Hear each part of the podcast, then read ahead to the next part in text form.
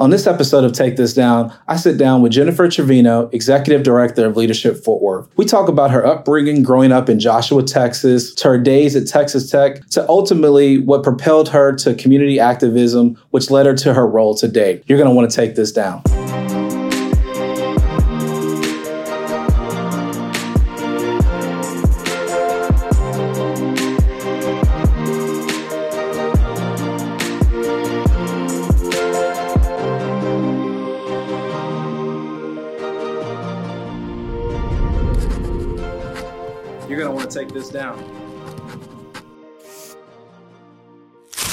Well, Jennifer, thank you for joining me on uh, Take This Down. It's always good to have a friend, or at least I consider you a friend. I hope it's the same. Uh, but thank you for being willing to sit down and have a conversation with me. Absolutely, Ty. Thanks for having me. I'm excited to be here. Right. Well, you know, it's it's a tradition of mine, and if you've seen a show or watched an episode, I always like to tell my guests why I invited them on the show. Uh, you know, I know we kind of offline. I told you that you know first, our first time we met was on our time uh, in service with the Race and Culture Task Force, which I'm sure we'll talk about later. But you know, I got to follow you uh, and just see you know, not only what you were doing in the community, but what you have done leading up to that. Mm-hmm. You know, me being an attorney, I always research who I'm going to be working with, and uh, you know, I just I loved everything I saw, loved everything I read, and just continue to follow you in your uh, endeavors and how you've progressed along, not only professionally but what you've done in the community. I was like, I have to have you here, and and so so we're here. So thank oh, you. Well, thank you. That's so so nice of you to say, and uh, you know, I enjoyed working together with you as well in the task force, even though it was a uh, not not necessarily an easy no. uh, project that we were working on. Right, right.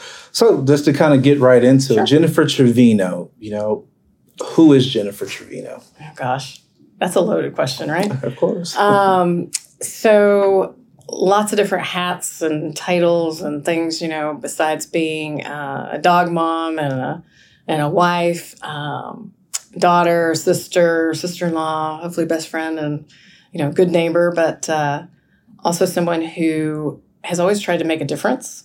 So, you know, growing up as a kid, we talked about uh, business at the table, dinner table, family dinners. Um, my parents both worked in the family business that was on, owned by my uh, mom's uncles.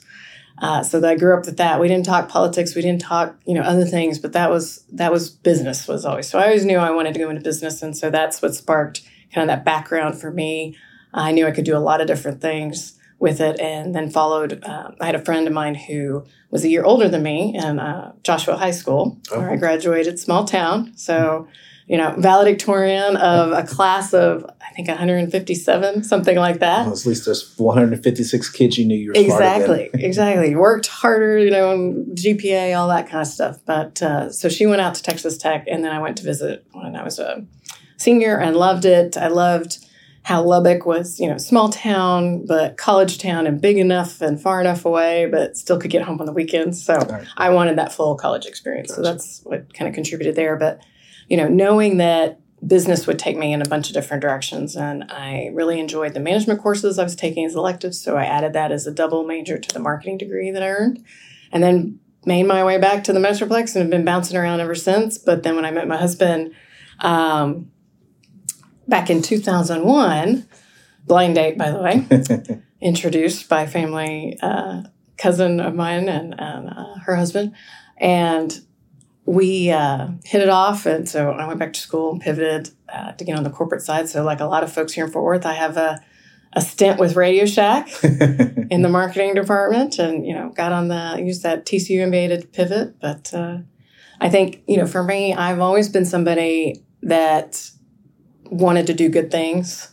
Uh, do well at whatever my job was and everything. And I think for me, when I was at Radio Shack, that's when I figured out too that something was kind of missing, and I'd started volunteering after my MBA uh, program at TCU. So with the Hispanic Women's Network and others, so that's what sparked kind of this give back. Gotcha.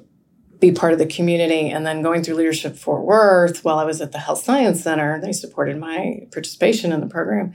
You know, I think back to 2009 when I graduated. That that program is what planted so many seeds of why I'm doing what I'm doing now. Gotcha. And even made that pivot into nonprofit leadership. Okay. I don't want to get there, but I want to go Yeah. back a little bit. Yeah. Joshua, Texas. Oh, That's where gosh. you grew up. yeah. So Joshua, for those who may not know, what we say roughly 30 minutes southwest from Fort Worth. Yeah. Yeah. And uh, you grew up in a, a, a biracial family. Yes.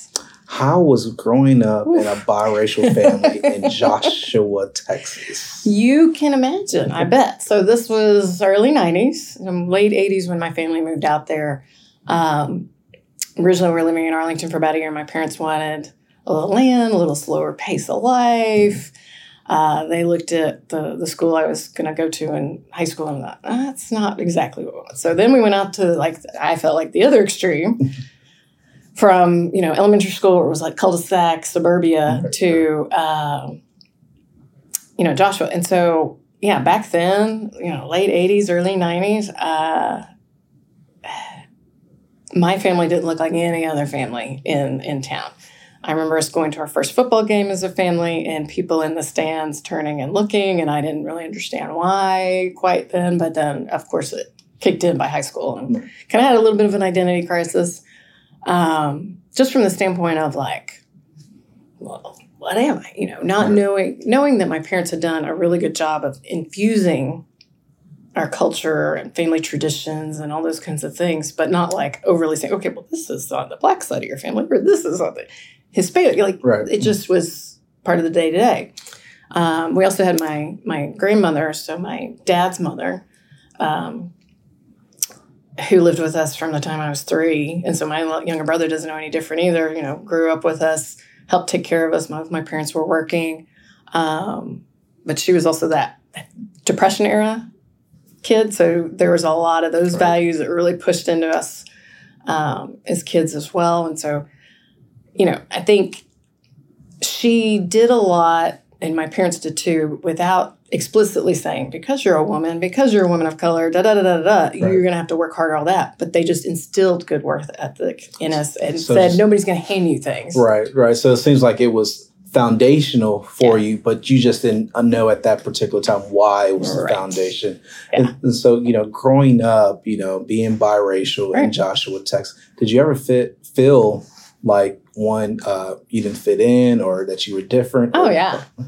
All the time. because kids were nice, you know. Ah, well, you know, I mean, and I, my grandmother used to say things like, you know, you can't argue with ignorance. Right. And I truly was. Can you repeat that one more time? You cannot argue with ignorance. You cannot argue with ignorance. I, I, I love that. I have to remind myself sometimes, you know, when I think, what would grandma say? Um, but it's true because in many ways, too, I was the first person like me that they were dealing with. Right. So, as you can imagine, it was predominantly white, um, you know, very much more, much more rural than it is now because Burleson hadn't grown, the toll road hadn't come to towards Cleburne and all that. So, that area was still very rural, um, and just so the small town thinking, you know. So the fact that we were people of color, and then there was the mixed race, mixed heritage, was was different, and so they were repeating or saying things that they were taught or was okay in their family. So we helped shift some of that narrative, I think, in some ways, because I already knew I was working hard. So I was a good student, decent athlete. Right. You know, I knew I had to be better. I used it as a I'm going to prove you wrong. Um, and I had some friends that would, you know, sometimes fight my battles at the lunch table, or you know, I would usually just leave if a slur came up, if uh, you know, inappropriate comment or joke or anything like that, just because one, I'm not that I'm the one that's like driving home later going, "Oh, I should have said this." You know, but I had some friends that are a lot quicker on the on the draw than I was on that kind See, of I needed a friend like you growing up because I was the guy that didn't didn't ask to repeat. Just heard one thing. I could have been mistaken what I've heard, but I would react, and my mom would have to leave work a lot to come, you know, address my behavior and my actions. So, mom, I'm sorry. Yeah. I think I've made up for it since then. I have to work on that sometimes, that defensiveness, that reaction now. Uh, But it sounds like even from a, a y- younger age, you were a change agent because you you said something along the lines that you would help change the narrative or change you know what people have been taught or what they had heard or what they were repeating and kind of help change that narrative. Yeah. You know, I think that I hadn't thought of it exactly in that term until we were talking right now, but um, you know, I just wanted to prove them wrong. I wanted to prove that you know I was just as good, if not better, or whatever, and that I could, you know, do well. Um, you know, so you know, trying to keep it manageable so it wasn't a chip on my shoulders type of thing. But you know, yeah, voted most likely to succeed right, by my right. peers. Um, you know, nobody was surprised that I went off away to school, scholarship, you know, those kinds of things um, and that I'm doing well. That's you know, relatively well now. Oh, you, you are. Uh, you are. So, so how was the transition to Lubbock? Oh gosh, um, you know, a little scary at first. You know, I thought, okay, little homesick. You know, but uh, you know, I remember my mom. Mean, you know, you did you know you can pack food with dry ice and get some of your home cooked meals um, that way. And that's what I learned too. You know, Thanksgiving was was a new favorite holiday because you get all the home cooking. Uh, I didn't gain weight. I actually lost weight because oh. I missed home cooking. Lots of cereal in the dorms, but uh, you know, I found my way. I, I joined a uh, a co-ed business fraternity, Alpha Kappa In I'm in Alpha Kappa. Oh, yeah. I don't hardly Brooklyn, ever you know, you know, the Brooklyn Four. Oh my gosh! Oh my gosh! I haven't even thought about that in years. Um, but I joined that as my in a sophomore year and met some great people, and it was a good, you know, good organization for me. It was diverse, and then just business interests, and right. you know, of course, there's some things that we would go through as pledges and things that I'm like, what, what does this have to do with anything? Figured out later, like the transition and how it can translate to right. real life lessons and pressure. Right. But uh, you know, I still have some friends that I even keep in touch with from that. Um, enjoyed me- Lubbock. You know, loved being able to get around town and you know have that college experience, but not get in too much trouble. Right, right, right. And so, did when you went to college? I know you mentioned you know your your parents. You, all talked the business oh. growing up, and so you knew you was going to go off and major yeah. in, in, business. But did you know which direction, which path you wanted to go? Um, I was pretty sure it was going to be marketing. Um, you know, finance and accounting were fine. Statistics is my nemesis. nemesis. um, but I really enjoyed like marketing, the management, consumer behavior, all those organizational behavior. And so I think, you know, that played a role. And I knew, you know, pretty much any organization I'd be able to transfer those skills, especially with those basics. Um, and fell into retail partly because I was wanting a job that I could work in Lubbock and then go back and forth at home. So I worked for Target gotcha. and uh, Lubbock and then here in Fort Worth and back and forth um, and applied to go into their kind of management training program and leadership. But uh, because I was an August graduate, they wanted me to apply as an internal candidate. And so the cycles were a little off gotcha. versus HEB Grocery, who I went with.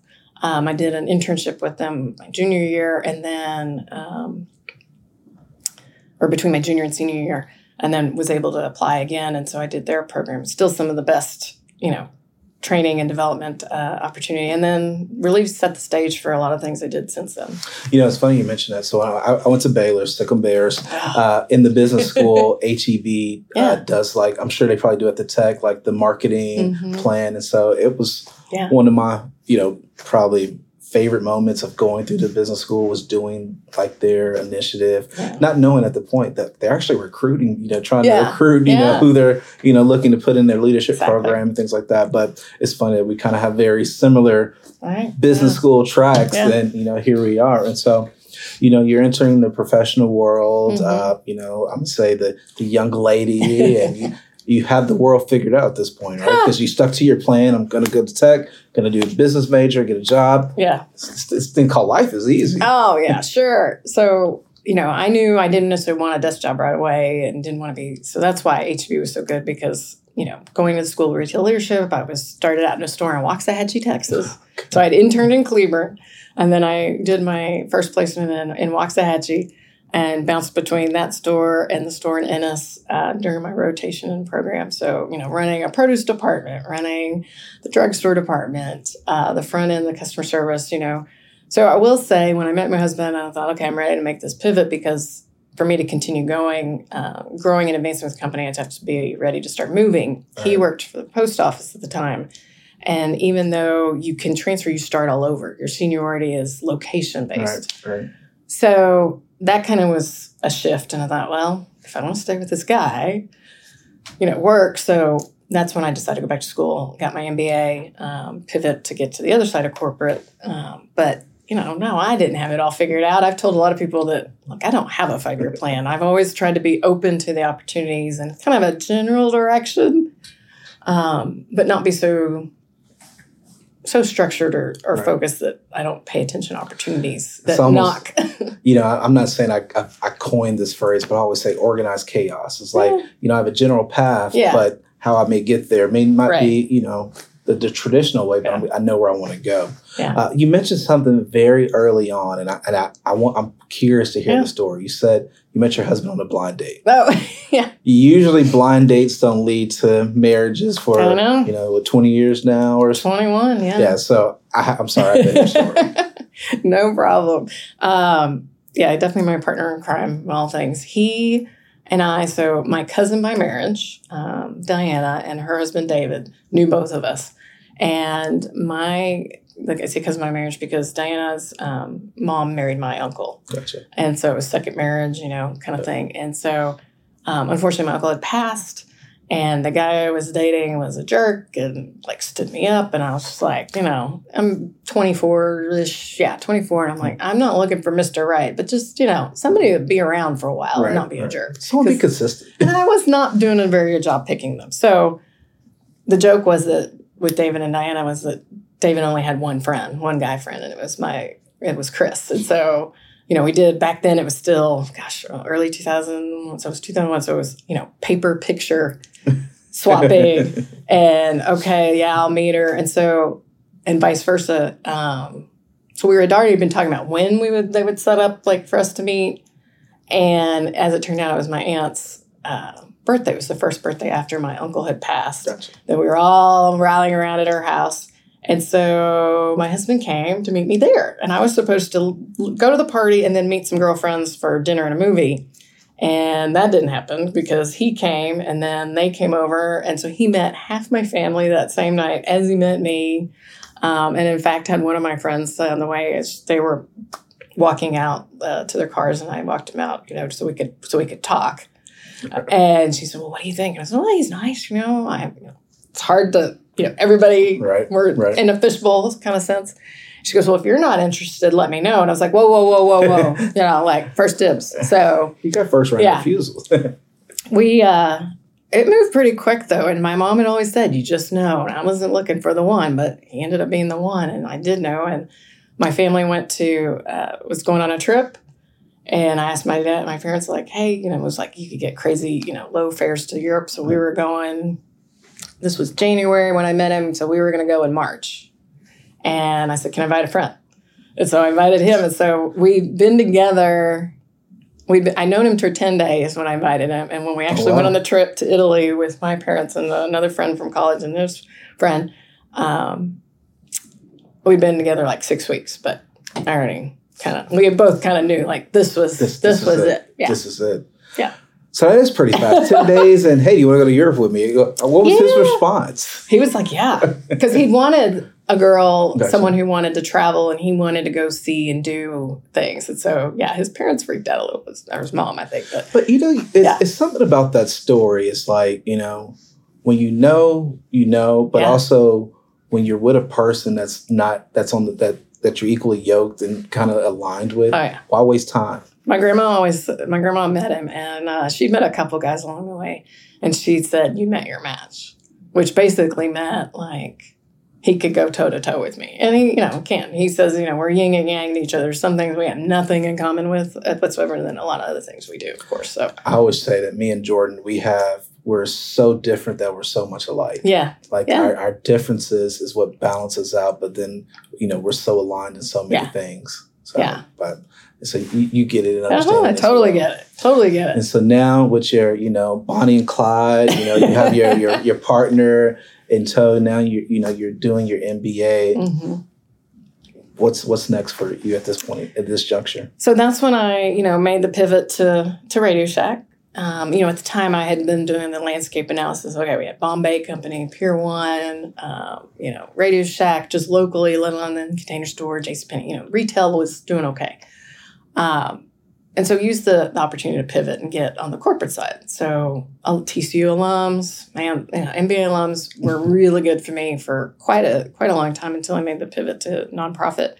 Um, you know, so really it was just a great opportunity to work Fortune 500 company downtown. It was the old, you know, towers. Right, right. That then turned into, you know, great campus and stuff, corporate buildings and whatnot. But um, then they built a new campus, so I got to see that and be part of being new office and space, and you know, go from the offices to the open concept. And then we had some, you know, leadership challenges. So I definitely felt like I told people I felt like I was living in a business case uh, during the time that I was there because I saw the CEO transitions and leadership shifts and communication challenges. And like I said, that's when I figured out I needed to not only be mentally stimulated by my work, but also have connection with it emotionally, you know, have a heart for it. So I reached out again to the network of TCU alums and started networking a little more actively. I'm definitely somebody that believes in networking all the time and you know building those relationships. But that's how I ended up at the Health Science Center. Uh, new, new university president had been there about six months, so I was part of like the new regime and excitement around all of that and um, didn't realize I was actually part of someone's succession plan. So I came in as an administrative director to work on um, their research centers and institutes, and then shifted into um, an acting role as acting chief of staff and doing my old job too. So that was a busy, busy time. and had a big life curveball at the time. Um, my dad was diagnosed with pancreatic cancer. Oh, wow. And so like right the same month that I became acting chief of staff. So all of that is going on all at the same time. But I think, you know, I was put there it's a, for the reason and for the time because the people I worked with, my colleagues, and everything, that's what helped us get him to MD Anderson. And so that's why he is a walking miracle because 14 years later, he's still with us. Uh, you know, and and you and I say this with one first, glad that your dad is still yeah. because that's not everyone's story no. with pancreatic cancer. No. It's no. you know, it's it's sometimes coined as just win. Yeah, exactly.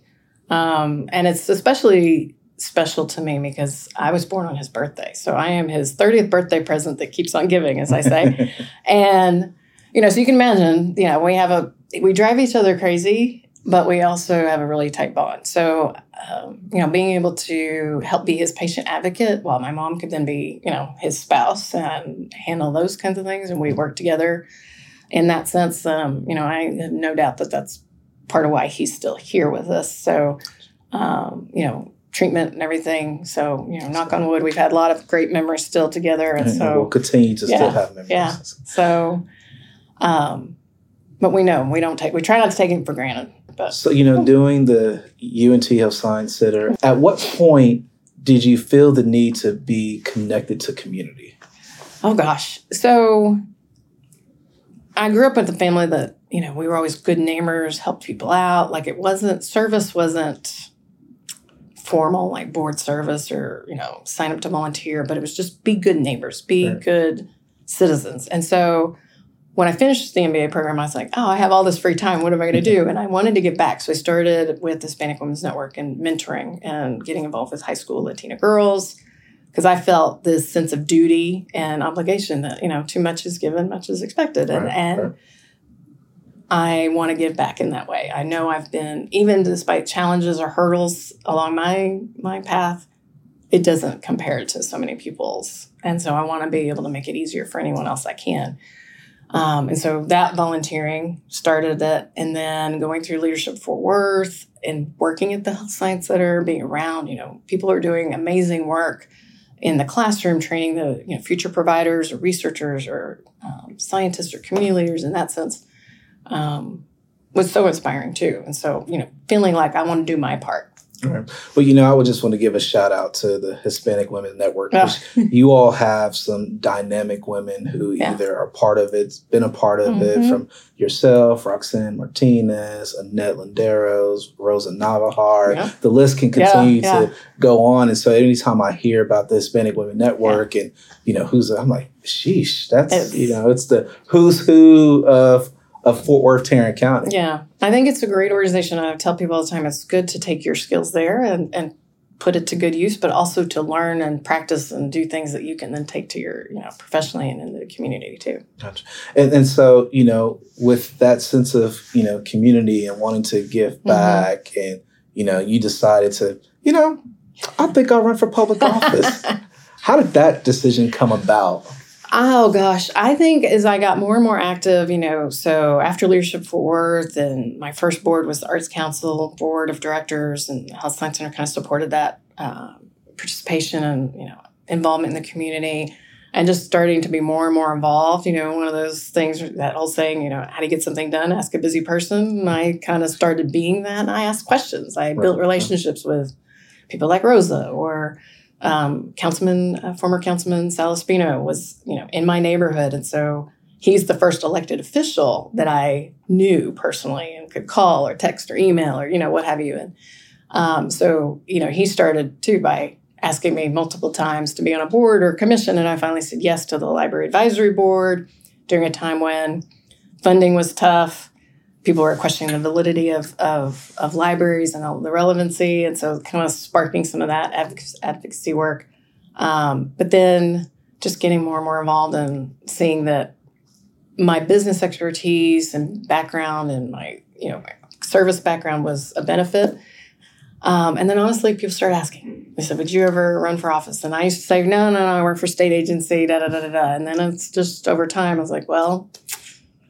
You know, I talked to these young ladies about their dreams and you know opportunities, and you know when people see things in you that maybe you don't see in yourself, how you need to maybe stop and listen.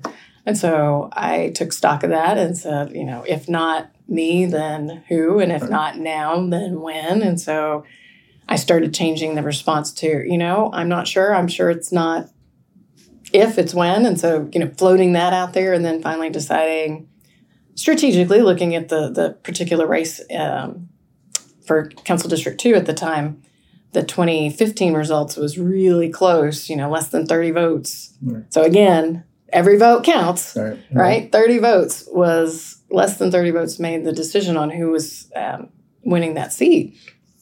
And so, you know, launched my campaign, launched early, you know, a little bit of tests involved and strategy, knowing that I probably wasn't like the heir apparent or, you know, the one that was going to be, you know, endorsed by a bunch of folks. But I, I held my own enough to force a runoff. Right. Um, and ran the campaign in a way that I knew I wanted to still live and work in Fort Worth and make a difference. So, you know, I didn't have to hang my head. There was nothing that me or my team did that I'm ashamed of or embarrassed by. And a lot of people even complimented how quick I bounced back because I took about a month off from everything. my husband's like, Are you gonna go back to work? Because I was just chilling. You know, I was on the porch a lot. I was, you know, just relaxing and really kind of unwinding and decompressing from the campaign, but also busy 10 years at the Health Science Center. Uh, and then I did consulting work for about a year to kind of balance and figure out what I wanted to do. Um, and then the opportunity, which I'd already been talking about, joining a nonprofit and putting my, combining my passion and Right, my, you know, purpose kind of thing. Uh, so that's how I ended up at Girls Inc. and, and reaching out and saying, let's have coffee because several people sent me the, the job posting and there you go. Gotcha. And so, you know, did you, I know you mentioned a lot of people kind of approached you Yeah. Running for office. Is it something that you early on ever had an interest in? Or Oh gosh, no. because no, you know, no. statistically speaking, and I don't know this actually if it's a real statistic, being a valedictorian, a lot of politicians, elected officials were their class valedictorian, student body presidents. And so there might have been, you know, a natural correlation there, Yeah. but well, now that you say that, I do remember back in high school, I ran for class office and I couldn't. I couldn't get elected. And you know, it was the cheerleaders or the jocks or, you know, what more stereotypical kind of folks. And my friends, some of my friends said, look, Jennifer, it's more, that's more of like the popularity stuff. You should run for student government, student body government, because those are the people that are actually like dealing with administrators and pushing for changes and all that. So I ran for vice president and got that.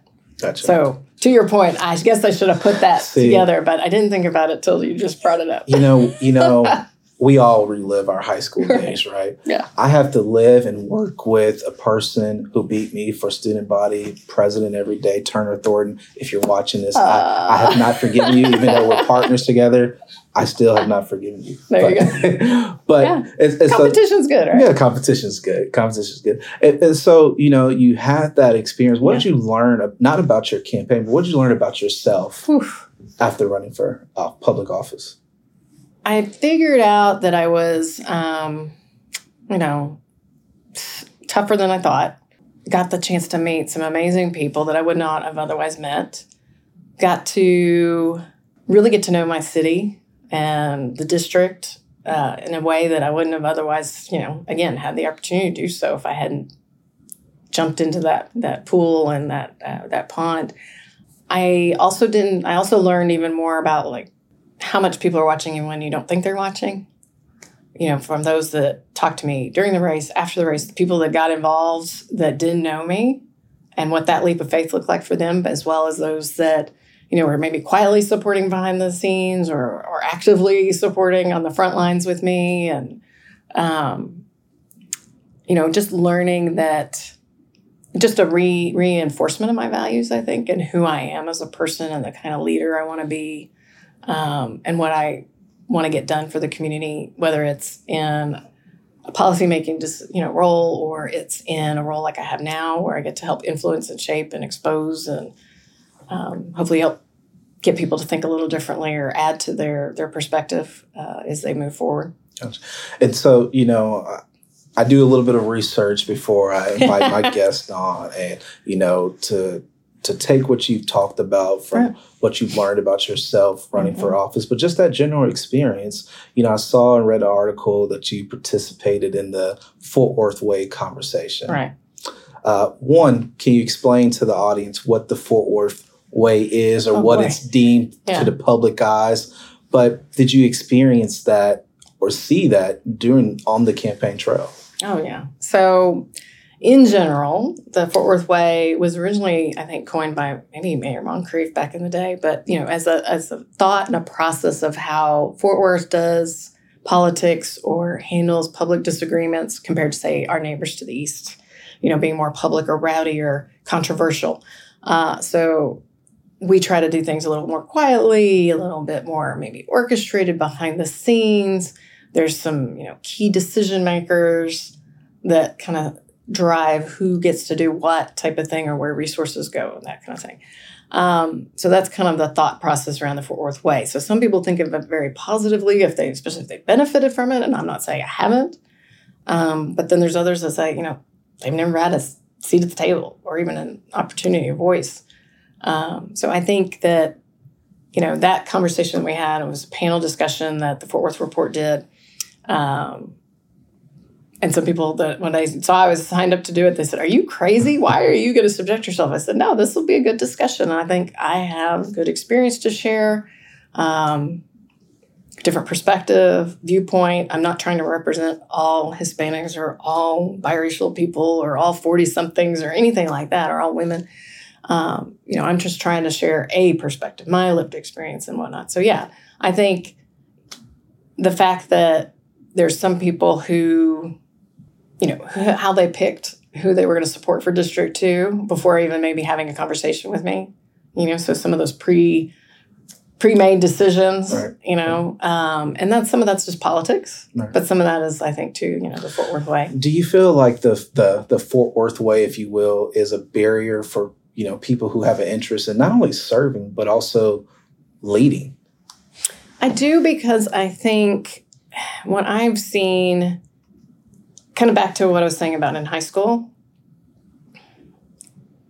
there is, and there's growing shift, but especially I would say mid 2000s, early 2000s in Fort Worth, there was still a lot of tokenism, you know? So, um, and I've tried to take this approach when people ask me to serve on a board or serve on a committee or whatnot. Oftentimes, I know they're looking for a woman, they're looking for a woman of color, Latina, you know. And so, rather than me saying yes to everything because there's just not enough days and time and all that, is who else can I recommend? Right. But I'm also careful about that because I don't want it to be where I'm subjecting someone to be a token and that's just checking the box versus they're going to have a true voice. They really, this organization or entity wants that perspective and is trying to build that relationship intentionally and not transactionally. And I think Fort Worth is still working through that intention versus transaction. Do you think it's not a lack of not being intentional, but um, more comfort into hey, let's oh, yeah. let's go to Jennifer or let's go to the known know, known commodities, right? We're rather lifting someone else up yes. and trying to see. We're very relational in Fort Worth, and that can be a good thing and a and a bad thing, right? Like, oh, I know I can call, or if I need this question, like, you know, let me text so and so.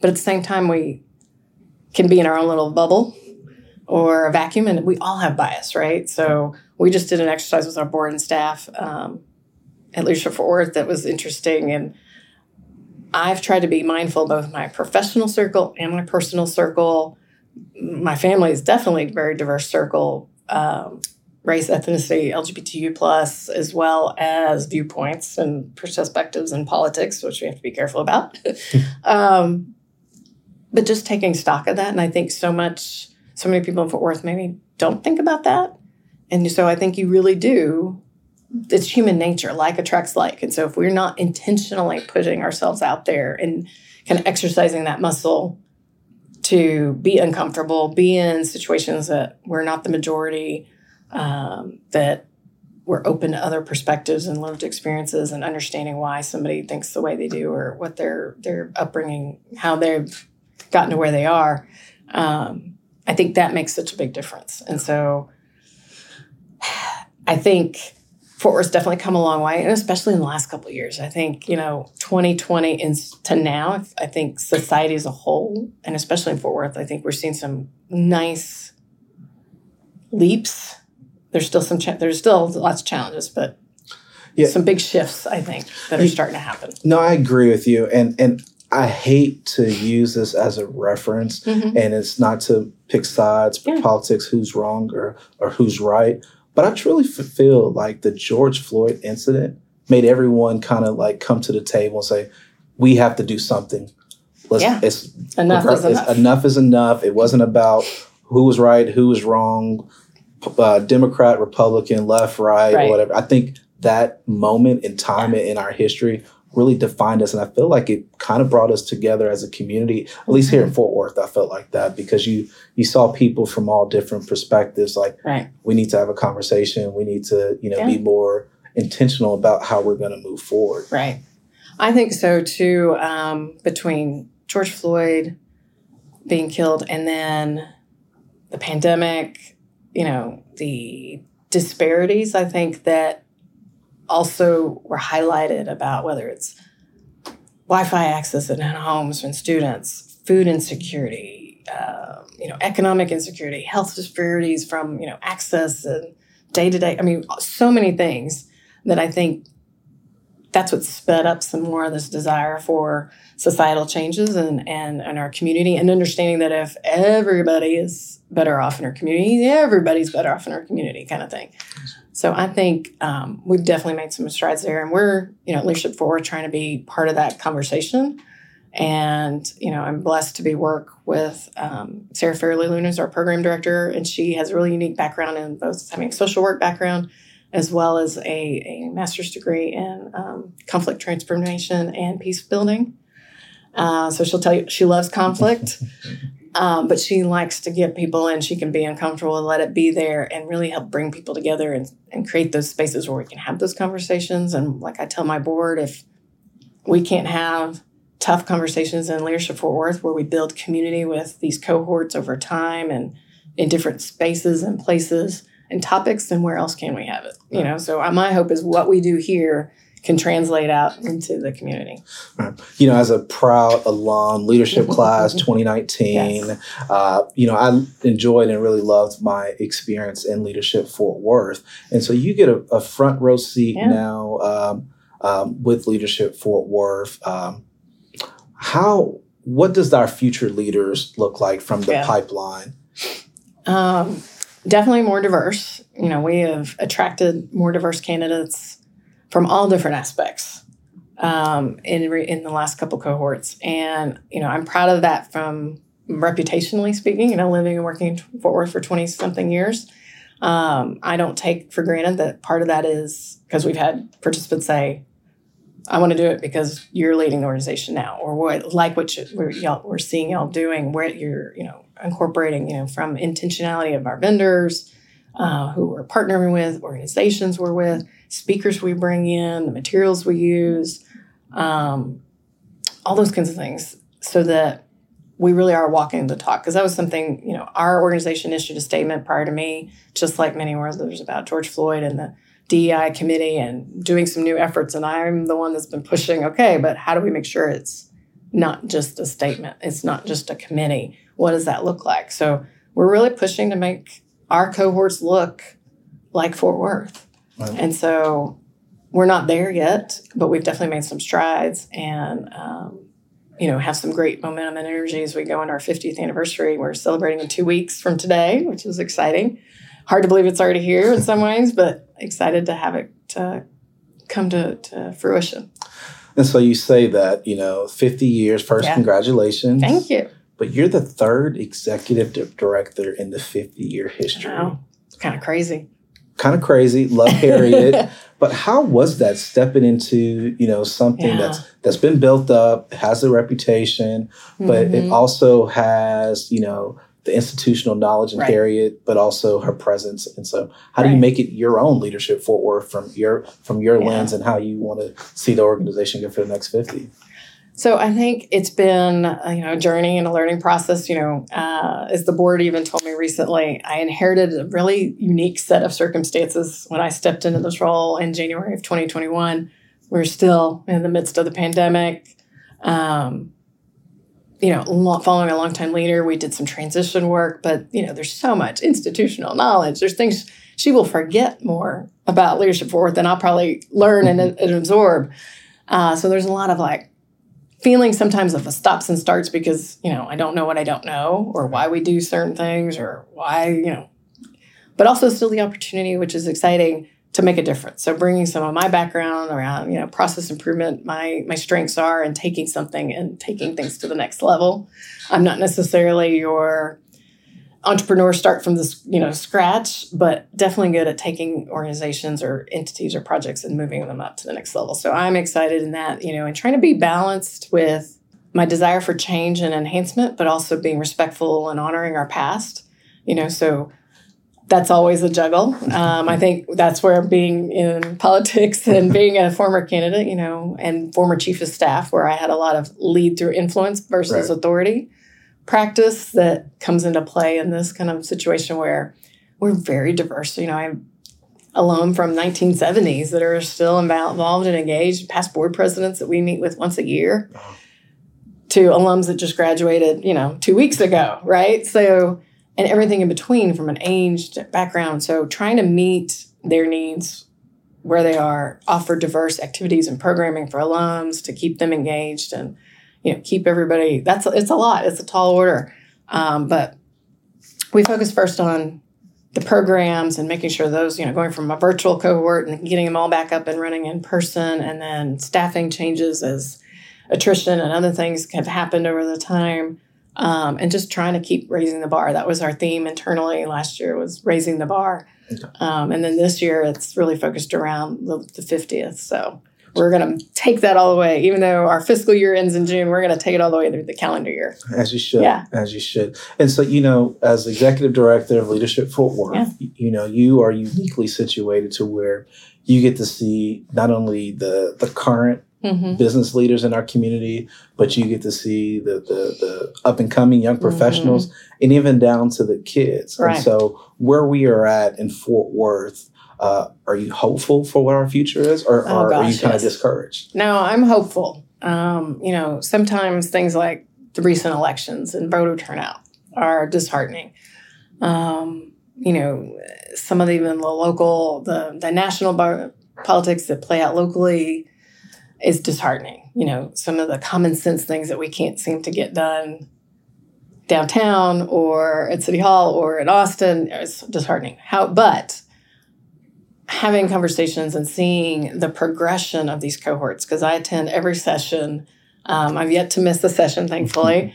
Um, you know, come late to a couple, had to leave early from a couple, but I've been in all of them, and because to me that is, you know, the best place to be in so many, uh, so many of our days, our program days, to see the leaders in action, hear their discussion. I learn all the time, and it's helping to shape what we talk about and where we go, and you know, making sure that we're helping meet the leaders where they are now.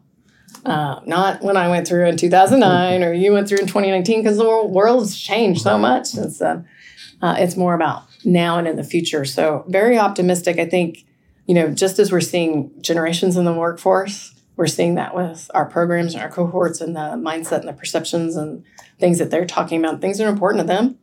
Um, and then just the fact, too, the number of people that weren't born and raised here. And so getting them kind of up to speed on Fort Worth and what they know about Fort Worth from a past, current, and future um, aspect is, is pretty exciting. Gotcha. Gotcha. And you know, um, I wanted to ask because I read another article. You know, you got a lot of articles, you know, so I have a lot of options to read with. And so, uh, you know, you're not shy about being prideful about your Hispanic heritage mm. and being a Latina woman. And so, read the article about Latina women, Latina women, and being elected. Uh, yeah. And so, do you feel like there is a void in not only Hispanic leadership within Fort Worth, but uh, Hispanic women? I don't think there's necessarily a void because we talked about yeah, right, Hispanic Women's Network and the the the training ground, um, the the the caliber of talent and leaders that have come through that organization and continue to be involved. What I think is there's still been you know barriers and hurdles from a access opportunity being asked you know, women in general have to be asked like seven times to run for office versus men. They're male counterparts. I mean, we have to ask women seven times what do you want to eat for dinner. So, so I mean. sometimes that's fair. Hard I tell my husband because I've made so many decisions all day. I don't want to make any more. um, so usually I just tell him what I don't want to eat, and he can go from there. But uh, you know, I think in Fort Worth, it's still there's so many opportunities. You know, the fact that it's 20, it was 2021 and I was the first woman of color, first person of color to lead Leadership Fort Worth because we had two executive directors that were great, but long term. So, you know, that doesn't leave an opportunity. The fact that we as a board and the organization even has had one Latina board president, one Latino board president, and no black or African American leaders, male or female, as board president and it's 2023 is an interesting thing. So I think, you know, Fort Worth, we talk about diversity a lot, but I think kind of what we were saying about 2020 and George Floyd, but we haven't put our money where our mouth is. Right. Like, I think that comes at the top from most organizations. You know, the leadership has to say, no, I demand diverse slates for candidates, for jobs, for opportunities, for boards. You know, all in nonprofit circles, you're seeing it even more so. If the clients if the people you're serving are diverse, but the board isn't, there's a disconnect because right. oftentimes lived experience, background, education, it's there's a disconnect. And so I think organizations have to do have to work harder, longer, build those relationships. It can't be transactional because let's be honest, you can sniff that out usually. Right. You can kind of like, oh, this is no, this is performative, this is just to check the box diversity kind of thing versus no, this is intentional, trying to do better. My thoughts, experience, opinion, my voice has uh, just as much weight as, you know, so and so next to me. And so, you know, I, I know that you have all the solutions to solve the world's problems. How do we get people engaged and want them to mm-hmm. be, you know, not only have their voices heard, yeah. but, you know, their presence? I definitely think it's tough. I mean, it, you have to role model it. Um, I try to, you know, be educated and help people with that. You know, I don't watch every city council meeting or zoning commission meeting anymore, you know, city planning commission, but I think having an awareness, that's why I think like organizations like Fort Worth Report that cover those kinds of things, you know, where you can get a snapshot and you can stay, have a better pulse of it, figure out whatever your news source is from that standpoint. But, uh, you know, as I tell people, it's so hard. There's so much going on to keep up you know? So it's a full-time job in then itself but i think it's part of like our civic duty right? Like just like voting. You know you think about anytime i have ever been like oh i don't want to research this candidate or uh, you know whatever. I think about women and girls in other countries that can't vote and what they would do, how long they would wait in line to vote. And it gives me some guilt. So if I can't, you know, take a break and, you know, maybe not do something else, you know, TV, Netflix, whatever, and do my part, then shame on me, right? And so I think role modeling that, but also like I'm still open. I have folks all the time ask me, like, who do you know? What do you know about this race? Who do you know about these candidates?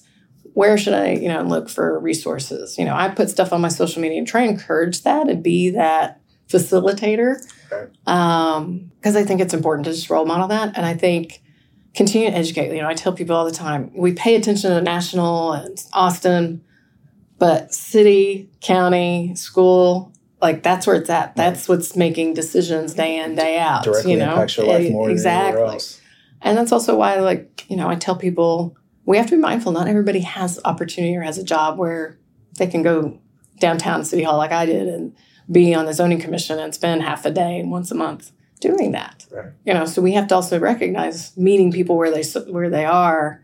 You know, if they're busy working, you know, kids in school, extracurricular. You know, like when are they going to have time to report that pothole?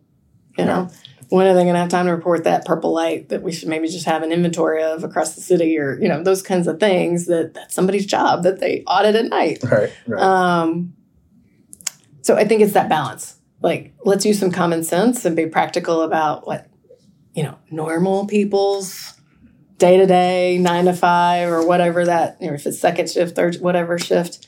And then, you know, back to something you said way back, maybe in our offline discussion, thinking back to not just what benefits you, but what's going to benefit your neighbors. And I'm talking your neighbors down the street, across the city, you know, different zip codes, uh, different um, council district, whatever, you know, really thinking, and that's what we talk about at Leadership Fort Worth, right? Community trusteeship, doing, making decisions that are going to benefit more than not, and it definitely not hurt anyone in the process. So I think that's some of the key to, to our future success. I think that's good. I think that's good. You know, 40 years from now, Oh gosh. and you have uh, 10 years away from the 100 year celebration of leadership for you finally decide to retire Oh my gosh. and we're at this big elaborate uh, retirement party for Uh-huh. jennifer trevino Oh gosh. how do you want people to remember you by Ooh, pretty simple, I hope, that I helped in some way, that I left things better than they were, um, helped them either personally, professionally, family, community. Um, you know, just that I didn't just take up space, that I made the best of my opportunities, the resources I had. Um, you know, I'm not looking for awards and flashy stuff. Just was it a life well spent? that's good that's good well jennifer i thank you truly for joining me uh, on Take This Down. It's been an honor and a privilege. And I just wanted to let you know whatever I can do to assist you, whether that's helping recruiting uh, for Leadership Fort Worth, trying to get my wife in this year. Yes, so I I hope she gets accepted. yes. Uh, but helping, you know, I, I, I think the word that you use is uh, mentoring Mhm. uh, our community Yeah. on making sure that they are not only good neighbors, but they're engaged. Uh, I'm here for you, but thank you again Oh, for, thank for this opportunity. I appreciate it. Applications for Leadership Class 2024 are available online and not due until June 30th. Okay. You hear that? So apply, get your applications in, and it's a great program. I can tell you that. So Thanks, Todd. thank you again. Thank you for watching this episode of Take This Down. We had a great conversation with Jennifer. We got to learn about her upbringing growing up in Joshua, Texas, where she was valedictorian, to her days at Texas Tech, where ultimately that led her to executive director of Leadership Fort Worth. If you missed any previous episodes, be sure to go back and check them out. Thank you again.